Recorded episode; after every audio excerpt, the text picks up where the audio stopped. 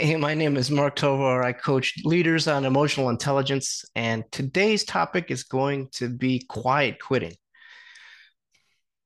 We've heard a lot about this, right? There's a lot being written about quiet quitting, both on the um, worker employment side as well as the leader executive um, work echelon side.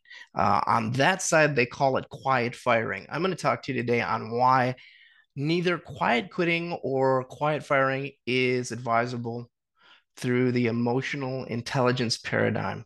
Uh, there's a couple really good reasons that most emotional intelligent people, I would venture to say any uh, person who practices emotional intelligence as a trainer, coach, or a, a leader, should not endorse quiet quitting or quiet firing for that matter as a way to deal with their issues. It's because it flies directly in the face of the teaching of emotional intelligence.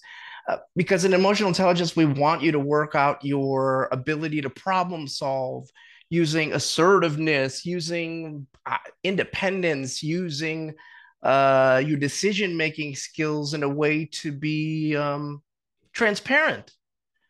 And when we're coaching you on this side, um, the coaching side.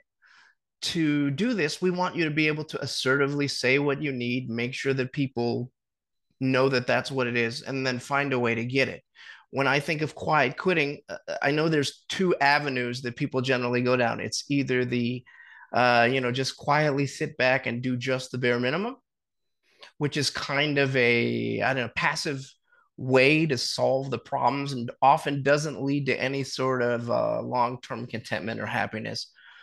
Uh, there is another way, and I think there, if you're meaning it in this way, it's okay. If you're going to set priorities, realign your life to things that are more important to you, then that's fine. But we would ask that you do it in a way that's forthcoming. Uh, we do understand that there are some workplaces that, you know, perhaps they are shunned or quieted um, by their administration, and that builds resentment. You could see how this would be a, a rough thing on emotional uh, intelligence and kind of works against us. So what we're going to say is, look, don't don't quiet quit. Go to somebody who you trust. Speak out about what it is you would like to accomplish or what you think would uh, need to be done differently. Now, this doesn't mean that eventually, if things don't go your way or work out that you can't find a way to leave your current position or elevate to another position either within your place of employment or somewhere else.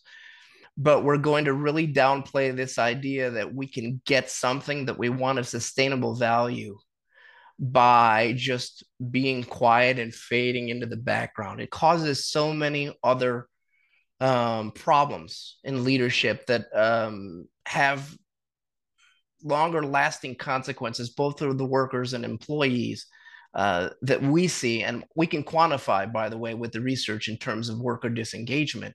So, quiet quitting, um, I say no go in the world of emotional intelligence. Rather that you'd speak up, uh, say what you need to say, be assertive in terms of what you need, always respectfully, of course, but nothing wrong with stating your goals and values. And if that doesn't match over a period of time, uh, then you have the right to move on. Um, and uh, many people have. But let's let's just watch this uh, trend, this quiet quitting, and and see what happens in the next couple of years or so. Right now, um, I'm not seeing much benefit. Uh, like I said, I work on both sides, employer and uh, employee.